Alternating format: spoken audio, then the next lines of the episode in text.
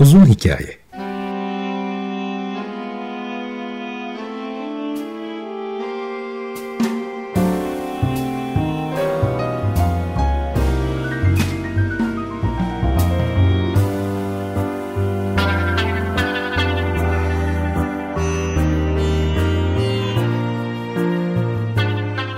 Hazırlayan ve sunan Muzaffer Çorlu.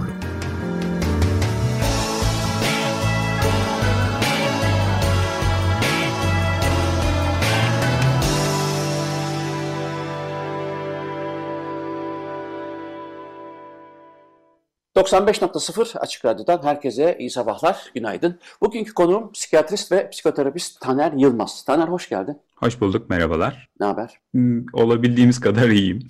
Sizden ne haber? Valla iyidir işte. Biraz önce konuşuyorduk ya, koronada biraz böyle izole hissettiğim için kendimi biraz canım sıkılıyor ama can sıkıntısıyla kişilik arasında da bir ilişki varmış. Onu gördüm, onu da sana sorayım dedim. Şimdi seni davet etmemin sebebi özellikle kişilik üzerine konuşmak, kişilikle beraber özellikle sosyal medyanın etkisini, ama interaksiyonunu da aynı zamanda sosyal medyanın da bundan nasıl etkilendiğini şöyle bir doğaçlama konuşuruz diye düşündüm ama senin özellikle uzmanlığın kişilik değil mi? Yanılmıyorum. Daha çok o konuda seni konuşurken görüyorum çünkü. Ya da belki de o konuda konuşmayı tercih ediyorum. Şöyle, daha çok psikoterapilerle ilgileniyorum. O da kişilikle yakından alakalı. O yüzden de daha çok ilgimi çekiyor. Yani birazcık daha dikkatim orada.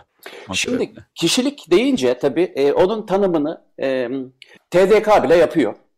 Herkes yapıyor yani bir şekilde kişilik. Ben ona bakmadım hocam. Ben ona TDK ne diyor diye merak ettim şimdi. Bilmem yani kişiyi diğerlerinden ayıran, unik, nevi şahsına münhasır işler diye aşağı yukarı tanımlanabilir, söylemek istediği şey açıklanabilir. Fakat burada benim daha çok merak ettiğim, elbette bu konuşuluyor. Bir sürü artık radyo programı, televizyon programı, podcastlar, bilimsel toplantılar falan konuşuluyor. Özellikle tarihiyle ilgili de epey bir yayın varmış, kitap da varmış. Bende de tesadüfen senden önce şöyle bir kitaba bakıyordum. 5 kişilik paterni diye ama bu bildiğimiz o 5 kişilik nesidir o? Traits. Nasıl faktör. Şey? Faktöründen bağımsız bir şey. Tesadüfen adını da böyle koymuş. Herkes de şaşırıp bunu alıyor yanlışlıkla.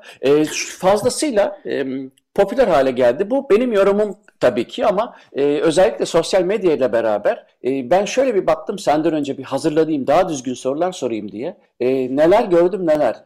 Profil resmini koyan insanların o profil resminden yola çıkarak, beğenilere verdiği cevaplardan yola çıkarak öyle testler dizayn edilmiş ki aman Allah'ım yani zaten ben biliyorsun hasbelkader de psikoloğum, psikoloji de okudum ama müzik okuduğum için onu tercih ettim daha çok ya da işte müzik ve neuroscience'ı daha çok yani doktoram da psychoacoustics olduğu için daha çok o taraftayım ama psikoloji okurken de ben şu kişilik ki 3 yıl okuduk bir türlü anlayamadım ya. Yani evet şimdi sen sakın şunu deme persona, maske oradan geleceğini biliyorum ama seni engellemek istiyorum. Oradan gelme, şuradan gelebilir misin? Kişilik dendiğinde bütün bu tanımlarla beraber benim tatmin olmadığım bir şey var. O da kişiye özel olması. Gerçekten öyle mi? Yani 7 milyar kişilik mi var? Ya da gerçekten de 5'e indirgenecek kadar da kaba bir sınıflama yapmak mümkün mü? Bu kadar zor sorular soracağını bilsem. Daha bu başlangıç. Bir daha düşünebilirim.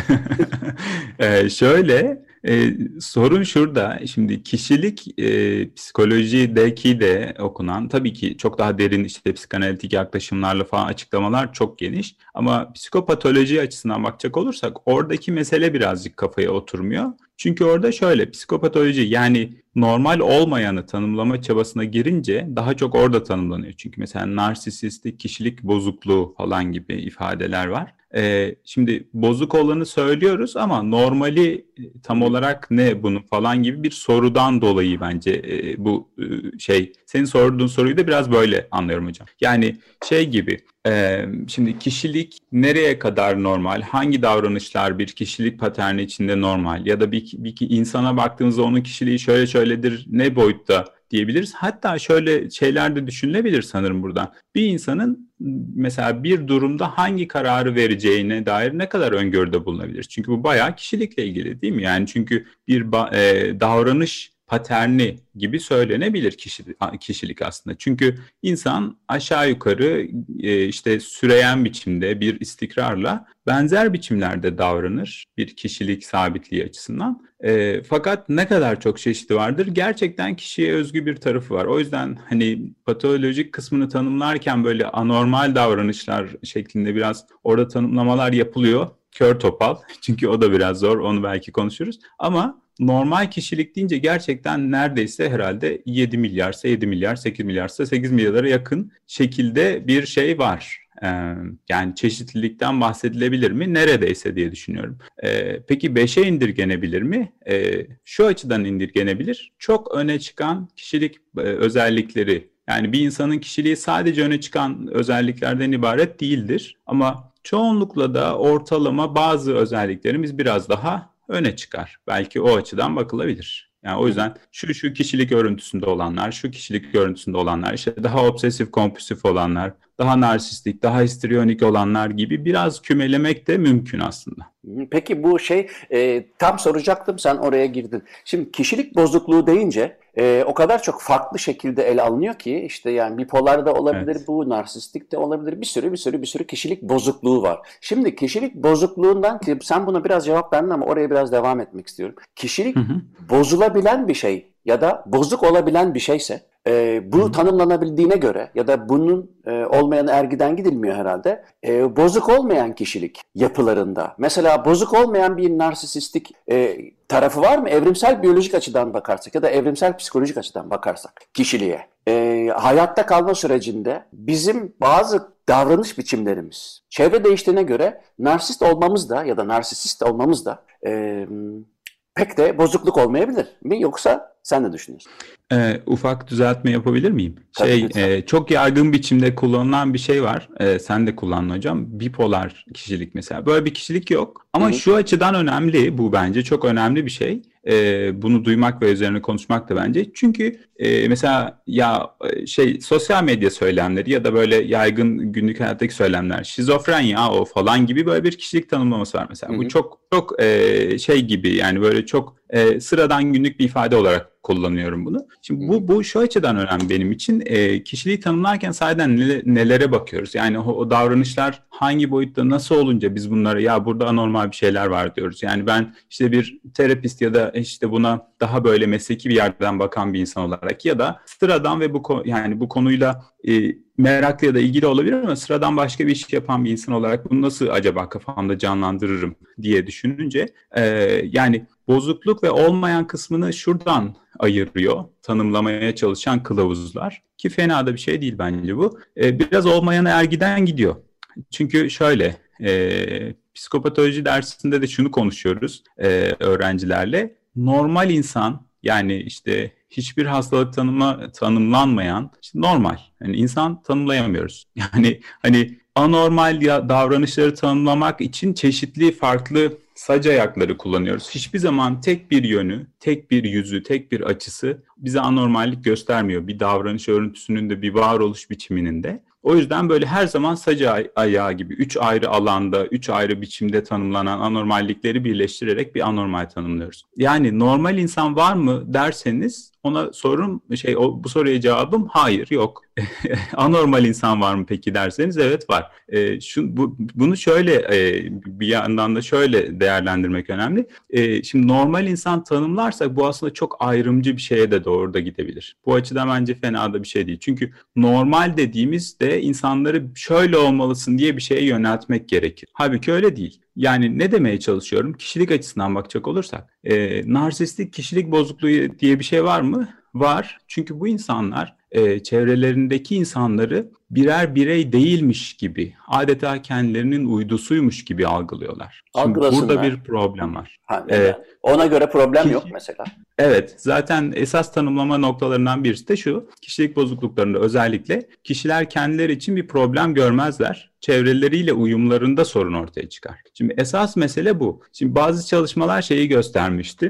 Kaynak veremiyorum, o yüzden hani bunu güvenilmez bir bilgi olarak dinleyebilirsiniz ama bu çalışmaları hatırlıyorum, o yüzden hani böyle sadece uyduruk gibi de konuşmak istemiyorum ama yine de hani buna bir bakılabilir yeniden. Bazı çalışmalarda, ki bunlar ciddi çalışmalardı, Mesela CEO olmak, bir şirkette yükselmek vesaire. Burada narsistik, hatta antisosyal kişilik özelliklerinin pozitif katkılarından bahsediyor. Niçin? Çünkü diğer insanların üzerine çıkabilmek için kendi karını güden ben merkezci bir yaklaşım orada kâra çalışıyor. Yani çeşitli koşullar altında çeşitli kişilik özellikleri bazen bir miktar faydaya da olabilir. Ancak bu kişi mesela aile yaşantısı içinde, yakın arkadaşları tarafından, sosyal çevrede nasıl olacak peki? Bu da bir mesele, değil mi? Yani oradaki uyum da bir problem ve sürekli çatışmalar, sürekli sürtüşmeler halinde bir yaşantıya dönebiliyor mu? Dönebiliyor. Asıl buradaki zaten problemli kısım orada başlıyor. Yani insanlar eğer yardım arayacaksa buradan yardım aramaya başlıyor. Hayatları artık tıkanıyor bazı noktalarda. Çünkü kişilik bozukluğunun en önemli tanımlayıcı noktalarından birisi de şu: esneklik gösteremiyorlar. Yani karşıdaki kişiyle hani sosyal karşılaşmalar biraz belki şeye benzetilebilir, bir dansa, değil mi? Hani yani karşıdakiyle birlikte esneyip biraz onu da görüp biraz ona göre de hareket etmek, biraz kendini de bir şeyler ortaya koymak gibi. Bu esnekliği gösteremeyince insanlar o harmoniyi yakalayamadıkları için bir sorun ortaya çıkıyor. O zaman zaten yoksa pek çok kişilik bozukluğu taşıyan insan da hiçbir şekilde hiçbir yardım arayışında da bulunmuyor. Hiçbir şikayetleri de yok. O konuda doğru söylüyorsun. Peki yani aslında gün geliyor. O bozukluk ya da tırnak içindeki o bozukluk kişiye zarar vermeye başlıyor. Mutsuzluk ya da işte uyumsuzluk, yani sonuçta kendisinin pek hoşlanmadığı, artık yardım almanın yeri geldi, zamanı geldi diye düşündüğü bir probleme dönüşüyor. Şimdi benim burada sorum şu: bu problem, yani diyelim ki hadi örnek aynı devam edelim, narsistik kişilik yapısı olsun. Bu kişi işte bu nedenle çok egosantrik, diğerlerine hiç empati kurmadığı gibi herkesin kendisine hizmet eden, onu parlatan bir kişi olduğunu varsayıyor diyelim ve ona göre bir hayat kurmuş. İşte bu yüzden de bunu da beslemek için de muhtemelen işinde gücünde yükselmesi lazım ki uyduları var olmaya devam etsin falan filan. Şimdi bunun sonucunda yıllar geçtikçe tabii ki bu uyumsuzluk, bu esneksizlik o kişiye bir takım problemler çıkaracaktır ve işte bozukluğun artık kişi tarafından hissedilmeye başlayacaktır. Fakat bu aslında bir sonuç mu, sebep mi? Yani kişinin zaten bir başka bir travmadan ya da bozukluktan dolayı narsist olması dışında bir seçeneğim yoktu aslında en başta. Yani o onu telafi mi etmeye çalışıyor sence? Burada birazcık da persona, maskeye falan gitme dedin ama birazcık tanımla ilgili birkaç şey söylemek isterim.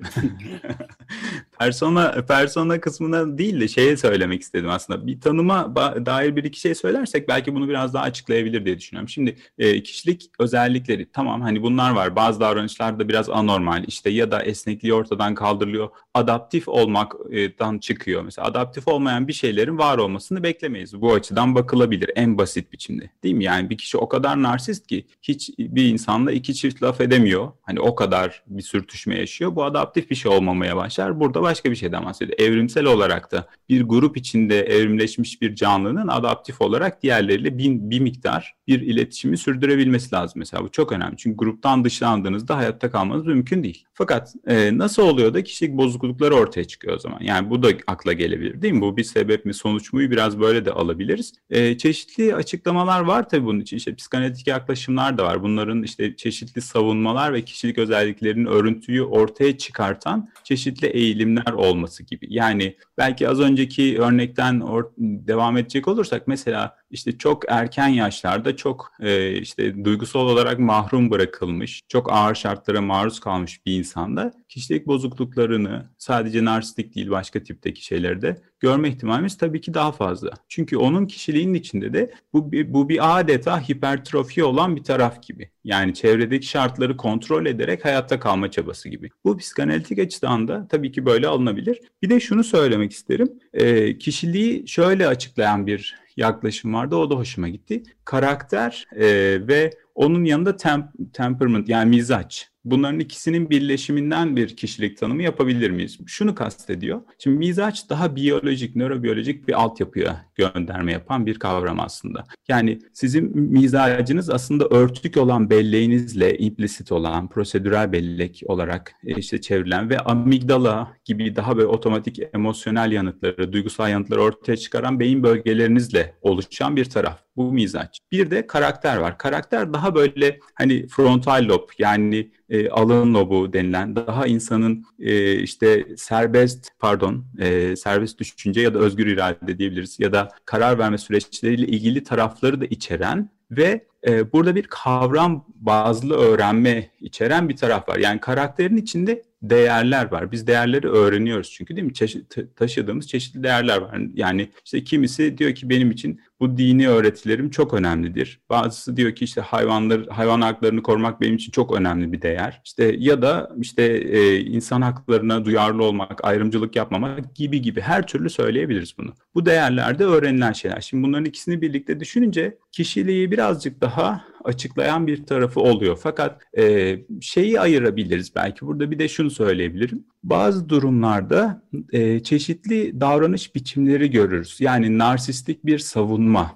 Yani bir durumla karşılaşınca oraya karşı ne yapıyor? Mesela herkesin hayatında çıkmazları olabilir bazen. Bununla nasıl baş ediyor? Kişilik bozukluğu biraz bundan farklı. Yani sebep mi sonuç muyu biraz böyle algılayabiliriz. Biraz daha sebep tarafında duruyor bu açıdan. Yani şunu kastediyorum. Güncel hayattaki sürtüşmelerde daha çok sebep tarafında duruyor gibi. Çünkü o kişi daha ilişkilere en baştan biraz öyle yaklaşıyor. Öyle yaklaştığı için de, yani narsistik bir taraftan örneğin ya da işte histriyonik bir taraftan gibi. Öyle yaklaştığı için de esneklik gösteremeyerek çeşitli maladaptif, yani adaptif olmayan sorunlara yol açıyor. Biraz kişilik bozukluğu bir savunmadan farklı o açıdan gibi düşünüyorum. Yani bilmiyorum açıklayıcı oldum ya da çok mu? Evet oldum. Ben şunu demeye çalıştım. Belki daha açık söyleyebilirim onu.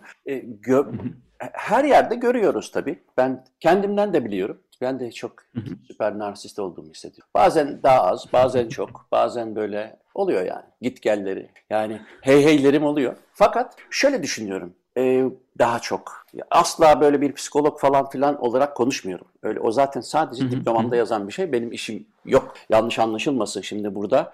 Fakat gördüğüm kadarıyla, özellikle hep o konudan bahsettik diye söylüyorum. Daha çok benim gördüğüm, hani müzisyen arkadaşlarda da müziği seçme sebepleri bile bu. Mesela ben hiç unutmuyorum, bir gün Cemal Reşit Rey'de bundan 15 sene önce bir konser vardı. Bir piyanistin konserinde. Yanılmıyorsam bir anaokulundan çocuklar da getirilmiş oraya. İşte çocuklar müziğe alışsın, piyanoyu sevsin falan diye. Çocukların umrunda değil tabii. Ama ilginç, 1000 kişi oturmuş. İleride siyah bir şey var. Basılınca ses çıkıyor. Ondan sonra çocuklar için eğlence. Fakat benim orada çok ilgimi çeken bir olay oldu. O da çalacak olan kişi, piyanist, sahneye girdiği anda tabii hemen bir alkış kopuyor. Çocukların hepsi durup gözlem yapmaya başladı. Ben de çaktırmadan onları gözlemliyorum. Aralarından sonra müziği seçenler oldu ve ben onlarla da yüzleştim. O müziği seçecek olanları da söylemiştim. Çünkü orada öyle bir şey oldu ki o çocuklar için. Bir şeyler çalıyor adam. Şimdi çocuğun gözünden bakmaya çalışıyorum.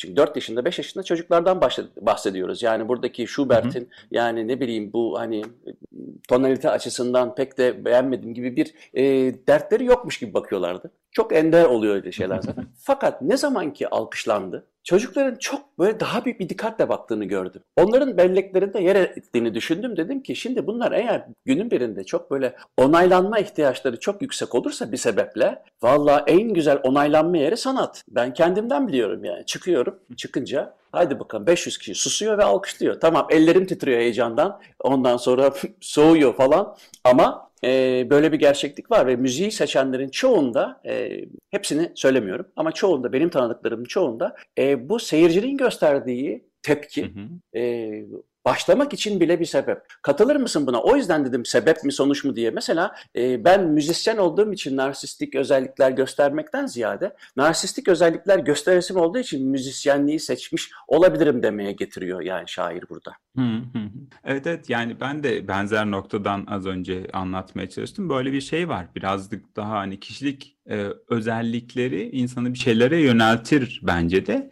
Orada şöyle düşünüyorum. Şimdi normal kişilik, hani normal yok dedik ya burada, hani herkese özgü daha böyle kişisel bir biçim var. Bunun içinde hepimizde narsistik, işte histriyonik, daha depresif ya da daha uyumlu, daha canlı, dışa dönük ve daha dürtüsel taraflar var. Bu 5 büyük kişilik faktörü bunu anlatıyor aslında. Hani bir kişilik tanımlaması kuramı olarak son zamanlarda, son 20-30 senede daha çok ön plana çıkan, hatta bir sonraki işte DSM bu tanı kitabına, tanı kılavuzuna da sokmaya çalıştıkları ama bir türlü DSM 5'i adapte edemedikleri için şimdilik vazgeçtikleri bir şey, biçim. Bu şunu söylüyor: hepimiz böyle tarafları taşırız çeşitli oranlarda. Yani hepimizde o narsistik tarafın olmasını da bekliyoruz zaten. Çünkü bu bahsettiğin sahne, bahsettiğin durum aslında bir narsistik doyum, değil mi? Yani insanların beğenisini almak, onlardan takdir görmek, hayranlık duyulmak, bunlar herkes için, hemen hemen herkes için oldukça ön planda gelen şeyler ve hepimiz aslında biraz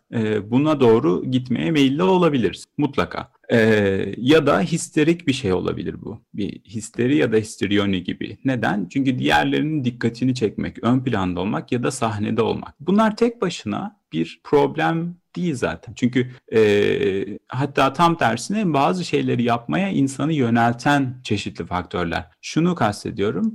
Problem bunların böyle çok uç noktada olmasıyla başlıyor. Yani şöyle bir örnek, bu örneği sürdürecek olsaydım şöyle diyebilirdim. Oraya gelen piyanist sahneye çıkınca bu ne ya, ben çoluk çocuğa mı çalacağım, ben böyle şey yapmam deyip sahneyi terk etseydi, o zaman hiçbir şekilde o kabul edemediği, hani kendisinden küçük gördüğü ve hani kabullenemeyeceği bu şarta göre esneklik gösteremediği bir noktada olacak. O zaman problem başlıyor. Yoksa hepimiz yani böylesi insanlar arası etkileşimde çeşitli şeyler arıyoruz. Zaten insanın diğerine yönelten de bu. Bir yandan bakınca insan ilişkileri bu açıdan birazcık böyle ilginç. Yani ne derdimiz var ki diğeri bana bakacak da, beğenecek de, işte ya da onaylanan bir iş yapacağım da, çok büyük bir şey başaracağım da, hani bunların hepsi düşününce biraz daha böyle derin ve uzaktan ya da felsefi bir düzlemde düşününce biraz da garip. Yani insan ötekinde ne arıyor? Aramak zorunda, çünkü insanın varoluşu biraz böyle. Yani çeşitli özel durumlar hariç, örneğin tamamen kendi iç dünyasına kapanmış, bunu biraz psikotik bir durum gibi tarif edebiliriz. Yani gerçeklikten kopmuş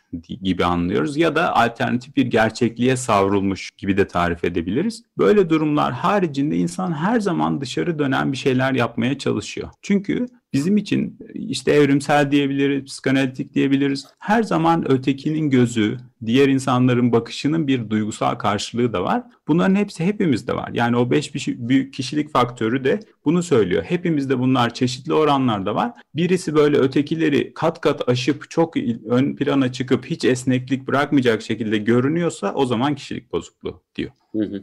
Belki şimdi, biraz böyle tarif edebiliriz. Benim bu uzun hikaye programında müziği, filmi, bilimi, mutlaka sosyal politikaya giriyorum. Filmle ilgili sana sormak istediğim bir şey var. Şimdi bende bir dizi ve film seyredememe kişilik bozukluğu var. Çünkü şundan ötürü seyrediyorum tabii de. Muhtemelen yönetmenler, senaristler ya da prodüktörler bir dizinin tutması adına enteresan değişiklikler yapıyorlar. Mesela bir karakter dizinin 3. bölümünde birdenbire ondan beklenmeyen, normalde olmayacak şeyler yapabiliyor.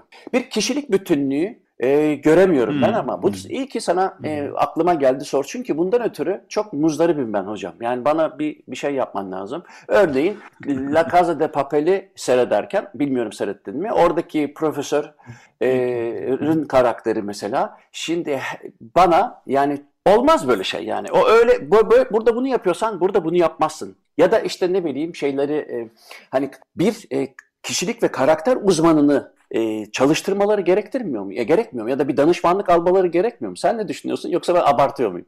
Şöyle, neresinden sonra, ben hepsini izledim mi emin değilim ama mesela ilk sezonu izlediğimi biliyorum. Ben neresinden sonra o kırılmayı hissettiğini ben hemen bıraktım zaten.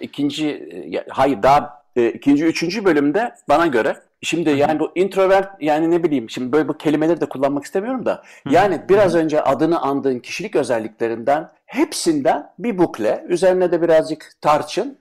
Ama işte muhtemelen anket yapıyorlar herhalde. Hani nasıl gidiyor, karakter nasıl gidiyor, bir yöntemleri vardır. Bir yönetmen arkadaşa sordum. O da dedi ki evet, onlar yani birdenbire tamamen karakteri değiştirip sonuçta bir prodüksiyon ve reyting üzerinden paraların ödendiği bir endüstri bu. O yüzden sen çok fazla şey yapma dedi bana ama ben yine de sana sormak istedim.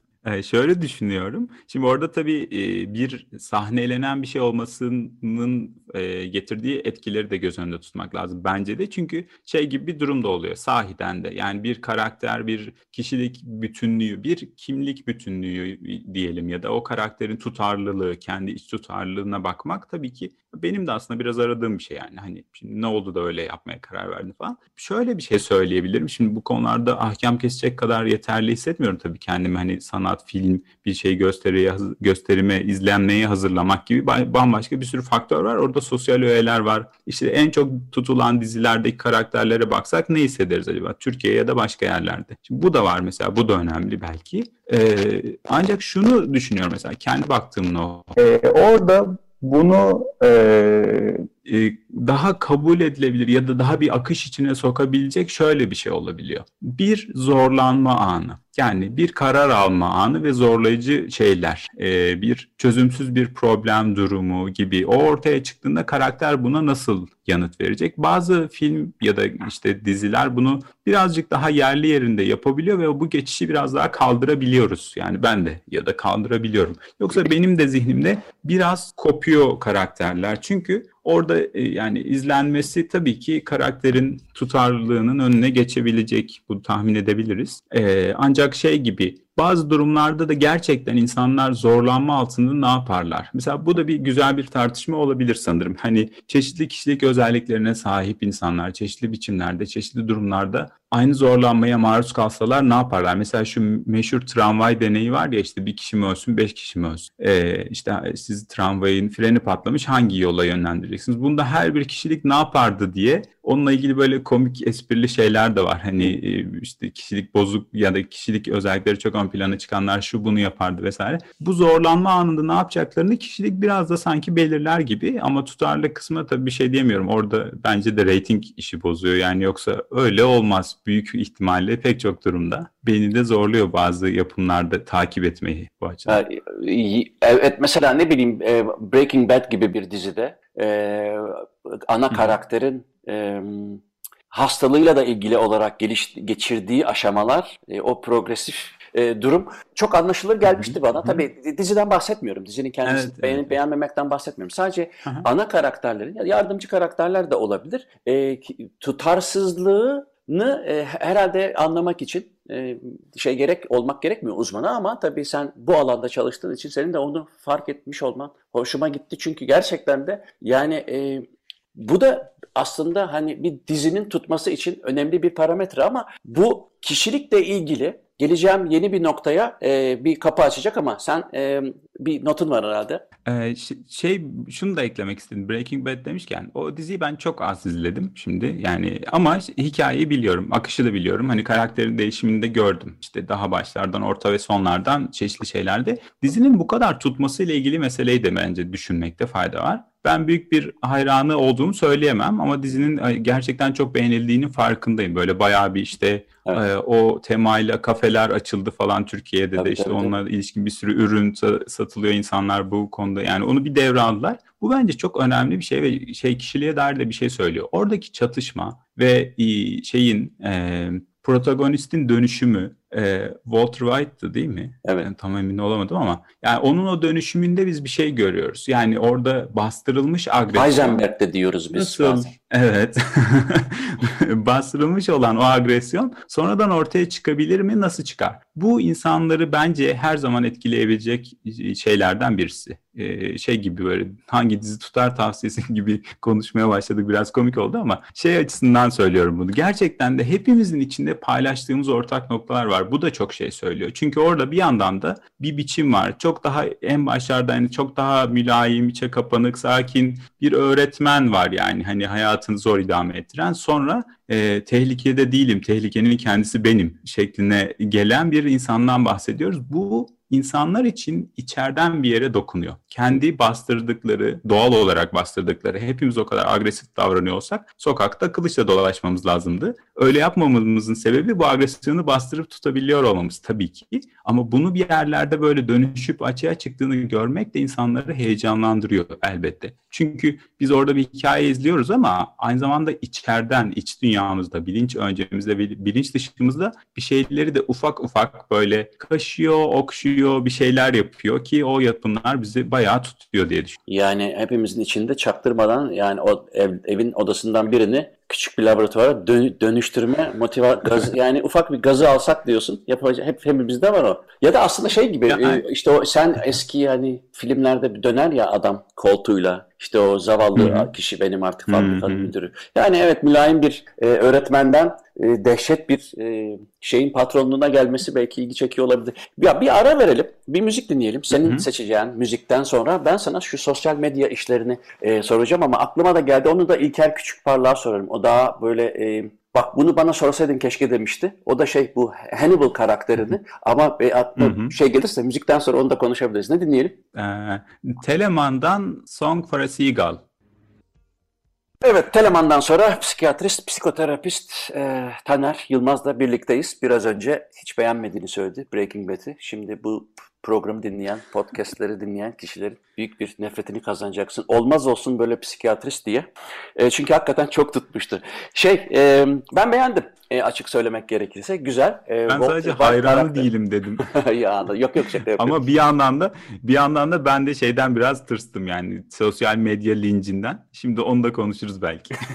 Şimdi sosyal medyaya neden geçmek istedim? Kişilikle çok ilgisi var ama programın başında da söylediğim gibi çok can sıkıcı bulduğum bir şey var. O da insanların işte bu sosyal medya araçları, neyse Facebook'u, Instagram'ı, Twitter'ı, osu busu bilmediğim yüzlercesi.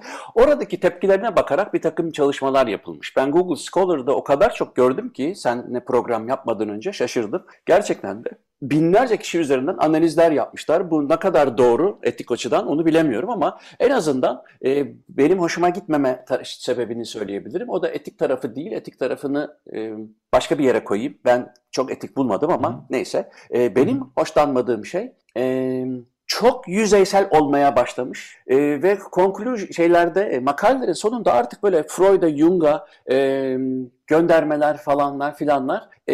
Bir de bu Hakan Gürvit'le de konuşmuştuk bunu. Bu popüler oldu ya çok, bu neuroscience, psikiyatri. Yani artık dizilerde o kadar çok kullanılıyor ki artık, yani bu şuraya bir tane bir psikolog koyalım ve değişik olur bu, güzel böyle güzel olur, fonda iyi tutar bu falan diye.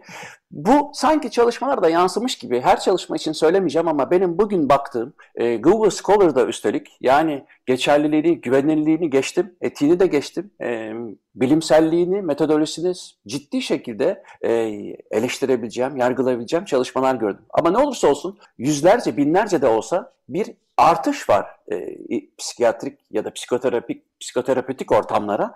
Bu da tabii sosyal medyayı çok fazlasıyla kurcalıyor. Şimdi haksız da sayılmazlar belki. Sen ne düşünüyorsun? Mesela gerçekten kişilik özelliklerine bağlı olarak bir sosyal medya kullanımı var tabii ama sosyal medyada bazı kişilikler için imdada yetişmiş bir araç değil mi? Yani bu kadar, yani herhalde bir age of narsizm bu kadar rahat olabilirdi. Bundan şimdi düşünemiyorum 250 sene önce, hatta 250 seneyi geç, 50 yıl öncesini ve şimdiyi. Sen nasıl görüyorsun? İki şey geliyor aklıma. Birincisi sosyal medya insanlara ne yapıyor? İkincisi insanlar sosyal medyaya ne yapıyorlar gibi böyle bakıyorum bu konuyu her düşündüğümde. Şey gibi bir noktadan tabii ki ele almıyorum, onu baştan söyleyeyim. Yani sonuçta bu bir şekilde durum, yani de facto pratik olarak var olan ve içinde yaşadığımız bir durum ve etkileşim alanı. Biz de sosyal medya kullanıyoruz. Yani o yüzden hani iyi kötü vesairenin dışında bir şey tartışmaya çalıştığımızı biraz netleştirmek isterim. Çünkü her durumu, yani sosyal medyadan öncesinde işte başka bir toplumsal durumu da böyle ele alıp konuşabileceğimiz gibi bunu da öyle konuşmalıyız. Zaten öyle yapıyoruz. Çünkü eleştiriler getirince bazen biraz böyle şey gibi oluyor. Yani hani sosyal medyadan önce işte sanki şey, yani bunlar zaten zaten yok muydu vesaire diye oraya herhangi bir şey koyabiliriz. İlk kısmında şimdi kişilikler için nasıl oldu ya da insanları nasıl şekillendirdi? Önce şey gibi bir şeyden başlamak isterim. Yani sosyal medya insanları nasıl şekillendiriyor? Hangi kişiliklere ne yapıyor? Burada bir etkisi oluyor mu? O çalışmalar nasıl şekilleniyor falan. Ben de şeyi görmüştüm. Bir tane Instagram çalışması, Instagram paylaşımları üzerinden insanların da bu sefer şey yapmış, yani kişilerin kendilerine ulaşarak yapmışlar. Böyle çalışmalar da var. Epey de detaylı ve yani bir emekle harcamışlar. İşte depresyon skorlarına, kendilerini hani ne kadar mutlu, keyifli hissedip hissetmediklerine falan filan baktıkları çalışmalar var. Şöyle görünüyor, insanlar daha şaşalı, daha gösterişli hayatları, durumları, yerleri takip ediyorlar. Etmeye de devam ediyorlar. Sosyal medyada da bunun için zaman geçiriyorlar. Fakat bundan mutlu olmuyorlar. Şimdi insan mutlu olmadığı bir şey niye yapar falan gibi böyle gayet hani pek çok durumla ters düşen, hani keyif aldığı bir davranıştan geri durmak zor. Onu biliyoruz. Evrimsel olarak da öyle. Başka pek çok açıdan psikanalitik olarak falan bile bakılabilir bu durum. Yani ne bileyim şekerli yiyeceklerden uzak durmak zor falan gibi. Çünkü onun bir altyapısı. Fakat mutsuz olduğu bir şeyi neden yapmaya devam eder insan gibi çeşitli sorular da ortaya çıkartıyor bu. Şimdi sosyal medya olmasaydı insanlar zaten benzer şeyleri yapıyorlar mıydı, yapmıyorlar mıydı? Bunu karşılaştırmak çok zor. Yani bu bir akış içinde tarihin bu zamanına geldiğimiz bir yerden bahsettiğimiz için bunu böyle olmayanı ile karşılaştırmak oldukça zor. Yani sosyal medyanın olmadığı bir 2020 yılında dünya nasıl olurdu karşılaştırması tam olarak yapılamasa da şöyle şeyler aklıma geliyor. Burada bir şekillenmeden bahsedebiliriz. Örneğin yani insanın benlik, kişilik, bu aslında tarifleri diğerleriyle etkileşimle çok bağlı. Yani kendi başına bir kişilik tarifi yapmıyoruz. Her zaman şunu söylüyoruz değil mi? Sosyal ortamda, işte sosyal bağlamda, ötekilerle etkileşimde gibi cümleler kurmak zorunda kalıyoruz. Ötekilerle etkileştiğimizde anlayabildiğimiz şeyler. Benliğin kendisi de yani insanın aslında çok içsel olarak düşündüğü, böyle hani sahiden biyolojik olarak da içindeymiş, zihin olarak da kafasının içindeymiş gibi düşündüğü o benlik, kendini tarif etme biçimi bile belki kendinden çok ötekilerle paylaştığı alanda belli oluyor. O etkileşim için ortaya çıkıyor. Bu açıdan sosyal medya çok güçlü olabilir ki oluyor galiba ve bir şekilde o etkileşim alanını da şekillendiren, değiştiren bir tarafı var. Burada şuna doğru gittiğini düşündüren yanlar bence de var. İnsanın hep böyle bir aynalanma, hep bir görünme, hep ortada olmayla ilgili bir yanı var. Tıpkı işte piyanistin sahneye çıktığındaki hissettiği gibi. Fakat bu nereye kadar olmalı? Yani insan sadece aynalanmadan, sadece bir şeyler göstermekten ibaret gibi olursa ne olur? Bence bunlar tartışmaya değer. Çünkü biraz böyle bir tarafı var. Görünmüyorsan yoksun var bir de. Yani bu bence tehlikeli olan noktalardan birisi. Buna da dair şeyi söylemek istiyorum. Mesela beni çok dehşete düşüren dersem biraz fazla mı kaçar diye düşündüm ama galiba öyle diyeceğim. Beni çok dehşete düşüren bir şey var. O da şu: televizyon programları ya da sosyal medyadan adalet aramak. Mesela bence bu gerçekten dehşete düşülecek bir şey. İnsanların bunu bir şekilde keyifle ya da keyif almasa da heyecanla izlediklerini görüyorum. Ve orada şunu söylüyor aslında genel, yani bu durumdan bağımsız bir şey söylemeye çalışıyorum. Elbette buna ihtiyaç duyuyor olmak çok üzücü bir şey, çok kötü. Yani işte bir şekilde adaletin peşine düşmek için sosyal medyada ya da bir televizyon programı kullanmak durumunda kalmak gerçekten çok üzücü. Ama öteki taraftan şunu da söylüyor bize: görünür olan, yeterince göz önünde olan ancak adalete ulaşabilir. Bu çok büyük bir kopuş manasına gelebilir. Çünkü bu kadar kendini göstermeyi başaramayanlar hakkında nasıl olacak? Yani nasıl bir dağılım yapacağız? Bunu sadece adalet çok daha dramatik bir örnek olduğu için hukuki şeylerden bahsedince, ama diğer alanlar için de sanırım böyle bir analoji kurabiliriz. Yani bu kadar görünmeye odaklanınca durumumuz ne olacak acaba? Buna dair gibi geçenlerde bir arkadaşla konuşurken şeyden bahsetti. İşte küçük çocukların YouTube fenomeni olma çabasından. Onun üzerine böyle laf lafa açınca noktasına geldik. Aslında bunun, yani YouTube fenomeni olmanın, şimdi gene linç edilmeye doğru gidiyorum hocam. YouTube fenomeni olmanın inşaatta şarkı söylerken keşfedilmekten çok bir farkı yok. Yani o zamanki paradigmayla öyleydi, şimdi de böyle. Bu daha şey, yani daha rafine, daha şey bir iş değil. Arada bir arayüz var. O arayüz böyleydi, başka türlü olabilir. Ama kendini göstermekten ibaret bireyler ya da kişiler yaratmaya doğru gidiyorsa o zaman nasıl düşünmeliyiz diye gerçekten bir mesele var. Çünkü görünür olan ben sanki yani benim her şeyimi tanımlıyormuş. Yani bu böyle değil halbuki. Biliyoruz ki insan öyle değil. Yani sosyal medyaya kötü şeyleri koymak istemiyor örneğin. Daha iyi olan şeyler işte görünür olacaksa ya da Twitter'da işte yani Instagram için öyle yaparken Twitter'da kendi ifade ettiği biçim bambaşka olabiliyor. Çünkü orada bir şey var. Ve bir şekilde orada o tartışmalara işte o gerilime dahil olup olmama meselesi üzerinden bir varoluş biçimi ama hani sanal varoluşlar falan gibi böyle bir eleştirel yaklaşımın ötesinde bu bir biçim olarak ne yapıyor insana diye gerçekten üzerine düşünmeyi gerektiren bir nokta gibi algılıyorum. Benim çocuklarda burada gördüğüm şey belli bir yaştan sonra artık cep telefonları özgürleştikten sonra, kullanabilir hale geldikten sonra benim öğrencilerim arasında da ciddi bağımlıları görüyorum.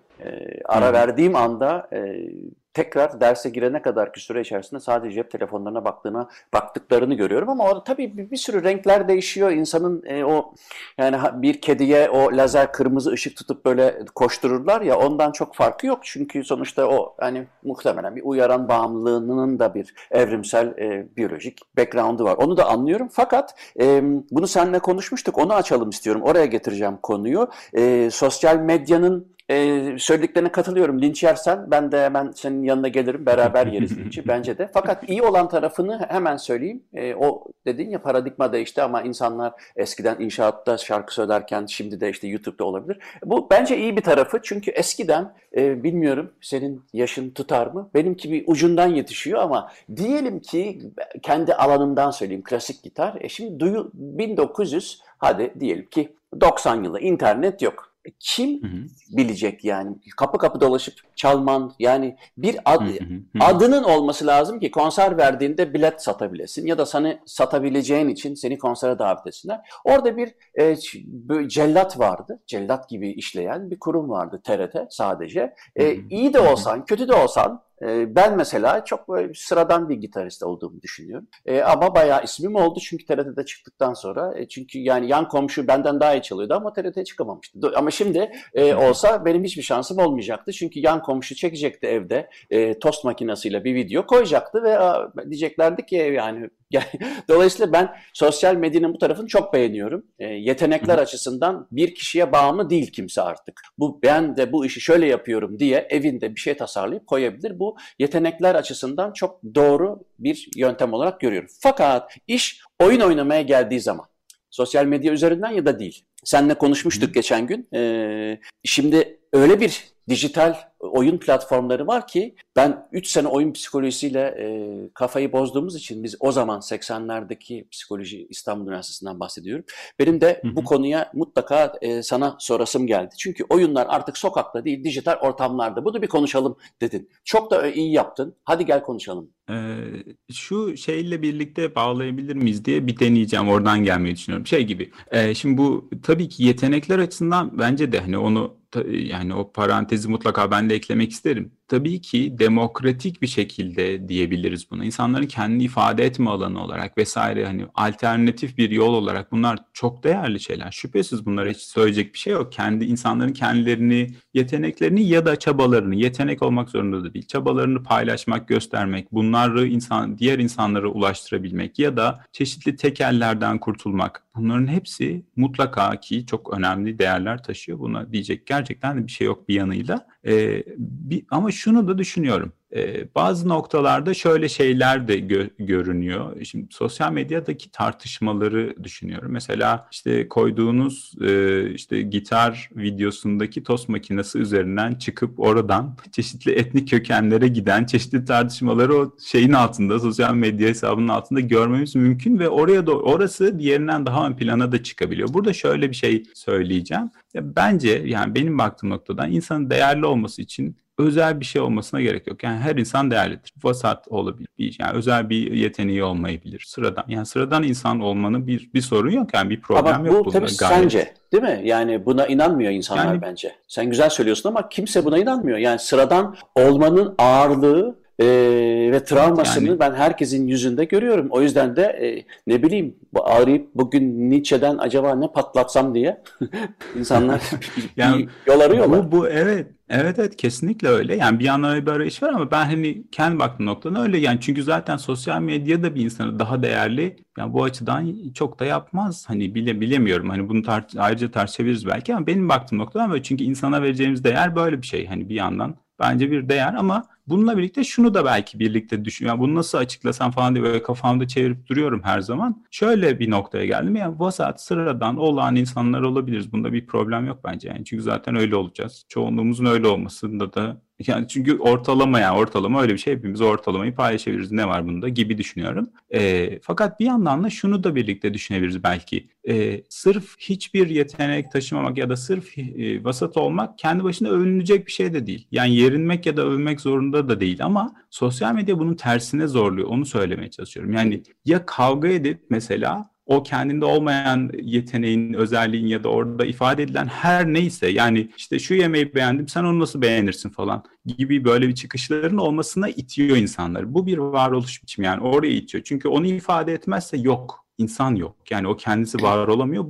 Bu kısmı biraz zorlayıcı da, kişiler için de zorlayıcı diye düşünüyorum. Yani burada çeşitli kişilikler buna daha fazla zorlanacaktır tabii ki. Görünmezse yok gibi hissedecek olan insanlar tabii ki çok daha zorlanacaktır. Yani çok daha narsist olan birinin çok, yani bu göz ardı edilmeye katlanamaması ya da çok daha histerik özelliklerinin ön planda olan kişilik bozukluğu olmasından bahsetmiyorum. Sadece kişilik özelliği diyorum. Görünmez olmaya katlanamaması gibi düşünülebilir. Şimdi buradan o görünürlük ve görünmezlik paylaşılan alan diye düşününce bir de düşündüğüm şu var.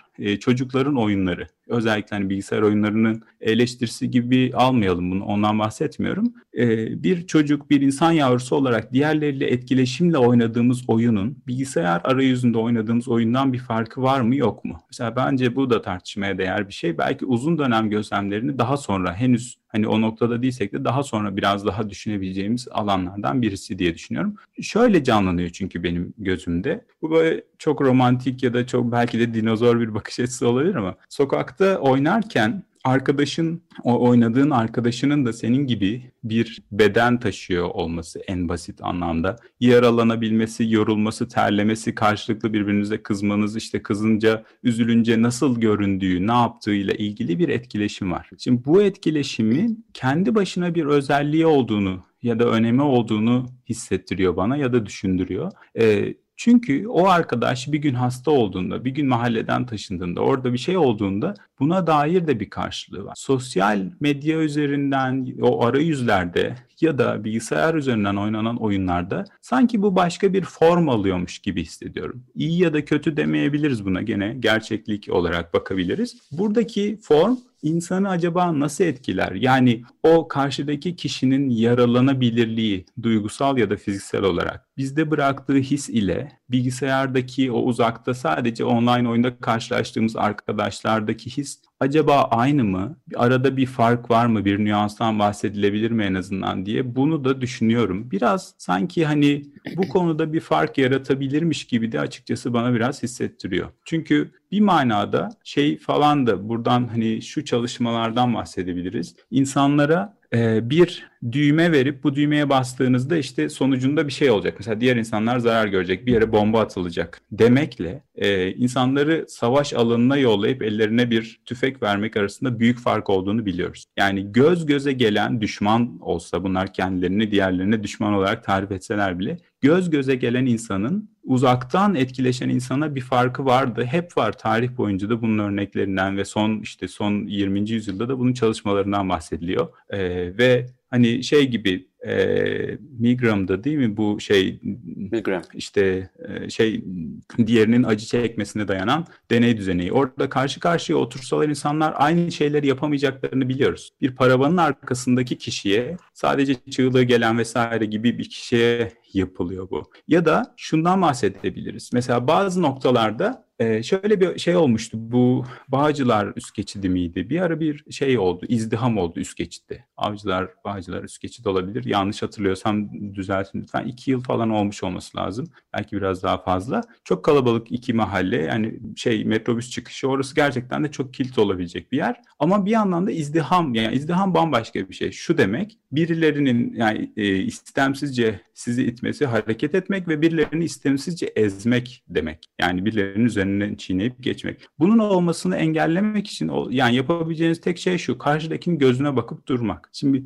bunun gerçekten böyle olduğunu düşünüyorum bir manada. Bu da yine çok dramatik bir örnek olmuş olabilir ama yani karşıdakinin gözlerini görmek, bedensel olarak aynı ortamı paylaşmanın insan için bir farkı varmış gibi geliyor. Bu her manada, çünkü işte bir manada da şey gibi düşünebiliriz, yani bu biçim bizim için çok çok çok yeni, yani evrimsel açıdan zaten inanılmaz yeni. Bu sosyal alanda bir benlik yaratma biçimi. Ama diğer kültür evrimi açısından da oldukça yeni bir şey ve aslında buna dair bir biçimimiz yok. O yüzden şu anda bu oluşuyor ya da yaratılıyor ama o biçim nasıl olacak, bunu da gözleyeceğiz diye düşünüyorum. Ben o konuda birazcık kötümserim sanırım. Çok güzel ifade ettiğini düşünüyorum. Göze gelmemek özellikle evrensel biyolojik açıdan ayakta kalmaya yönelik bir sürü davranışı bypass etmek anlamına geliyor. Çünkü neyi nasıl yapmamız gerektiğini kontrol ederken o etkileşimden çok yararlandık. Yararlandığımız için de ben şunu hissediyorum. Şimdi ben Belçika'da yaşadığım için Flaman bölgesinde dersleri Flamanca anlatıyorum. Ve Flamancayı da çok sonradan öğrendiğim için iyi bir Flamancam yok maalesef. Geliştiriyorum ama o kadar iyi değil. Fakat ipuçlarından yararlanıyorum. İnsanların yüzlerine bakıyorum. Şunu demek istiyor olabilir diye. Oradan yararlanıyorum. Ama şimdi bir de maskeleri var insanların. O da gitti. Buraya kadar maske, gözlük, bir de şapkası varsa... Çok kısa cümleler kurduğumu fark ediyorum. Böyle hemen işimiz görülsün de, normalde ben böyle derste çok konuşurum. Espri de yaparım. Severim öyle şeyleri. Zevk alırım. Çoğunlukla diyeyim. Her zaman olmasa da. Bunların çok azaldığını görüyorum. Çünkü evet, bir göz teması var ama o da çok düştü ve umuyorum bu maskeli dönem biter ama gene maskeye geldi konu ama internette aslında bu örtülü maske her zaman var. Sonuçta göz göze dahi gelinemeyen bir şey. O yüzden de ben insanların özellikle bir şeyler paylaştıkları, altına bir şeyler yazabildikleri platformlarda ne kadar acımasız olduklarını, nasıl da konuyu, bunu ben de yapıyorum, hepimiz yapıyoruz belki de. Özellikle acımasız kelimesini bilerek seçiyorum ama hakikaten... Mesela geçenlerde Led Zeppelin'i yanlış mı yazmışım? Bir şey yapmışım. Zaten çok dikkat eksikliğim olduğu için yani nadiren doğru yazıyorum. Birisi yardırmış bana. Yani sonra dedim ki, "Aa evet, affedersiniz, doğru, düzelteyim. Led Zeppelin olacaktı." Kendisi bile şaşırdı yani. Ya hakikaten ben niye bu kadar tepki verdim diye. Belli ki ben de öyle bir tepki. Sen kime diyorsun? Sen benim kim oldum biliyor musunlar mı olacaktı? Ne olacaktı bilmiyorum ama o acımasızlık diye anlattığım şey bu. Çünkü iletişimde olmazsa olmaz şey sosyal medyada maalesef kaçtı. Bence orada şöyle bir noktaya da bağlayabiliriz. Yine laf açtı geldik ama şey gibi düşünüyorum ben bunu buradan. Bence burada gene ikinci bir paradigma kaymasından daha bahsetmeliyiz. O da şu: İnsanların çeşitli biçimlerde, bunu işte sosyolojinin kurucuları da çok bahsederler aslında. İnanç peki ne oldu falan diye. Mesela dini inançları da kastederler. Bu bir paradigma değil mi? Yani bütün, hatta şöyle dini şeyler, metinler, yazıtlar, işte kitaplar, öğretiler diyelim. Size aslında şöyle bir şey söyler: bu hayat nasıl yaşanır?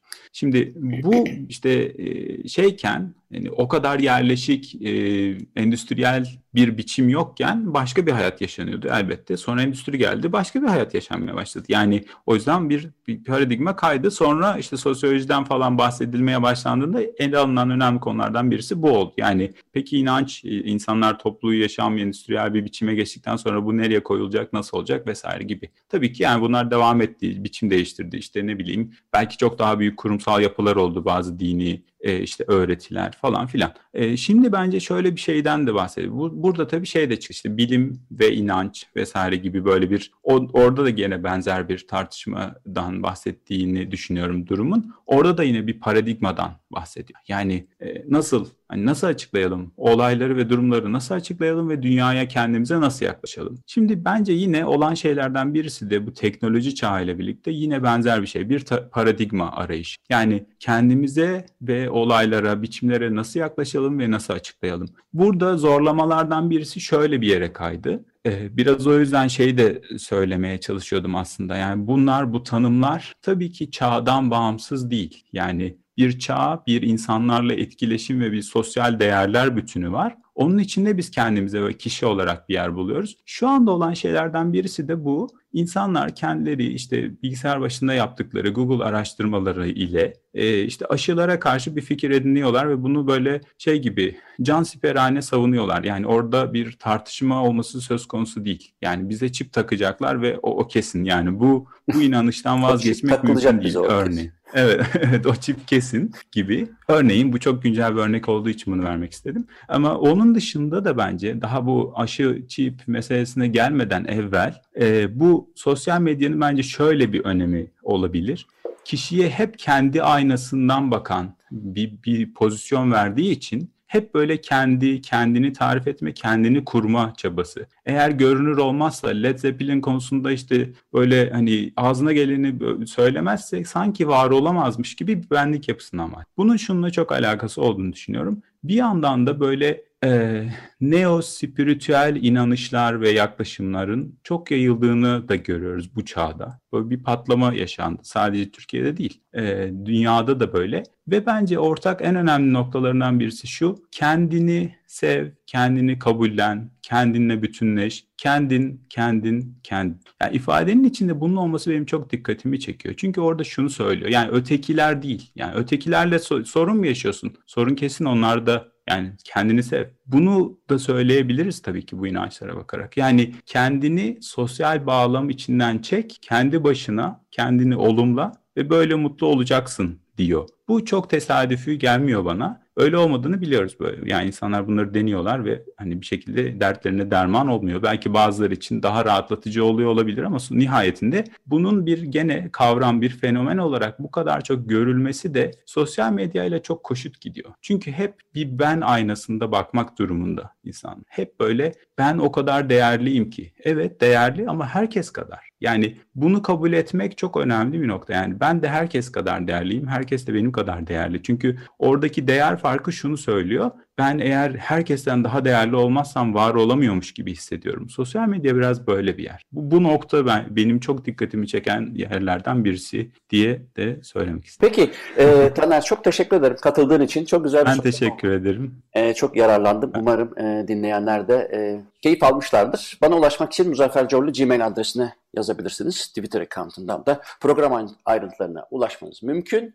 Programların podcastları artık yükleniyor. Spotify'da ve YouTube'da programdan bir gün sonra bulabilirsiniz. Hepinize günaydın. Görüşmek üzere, günaydınlar.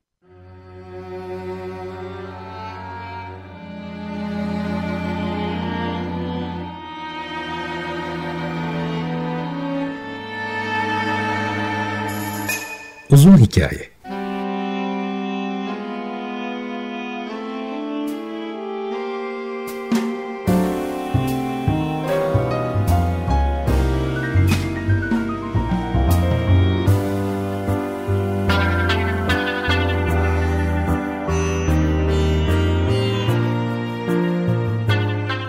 Hazırlayan ve sunan Muzaffer Çorlu.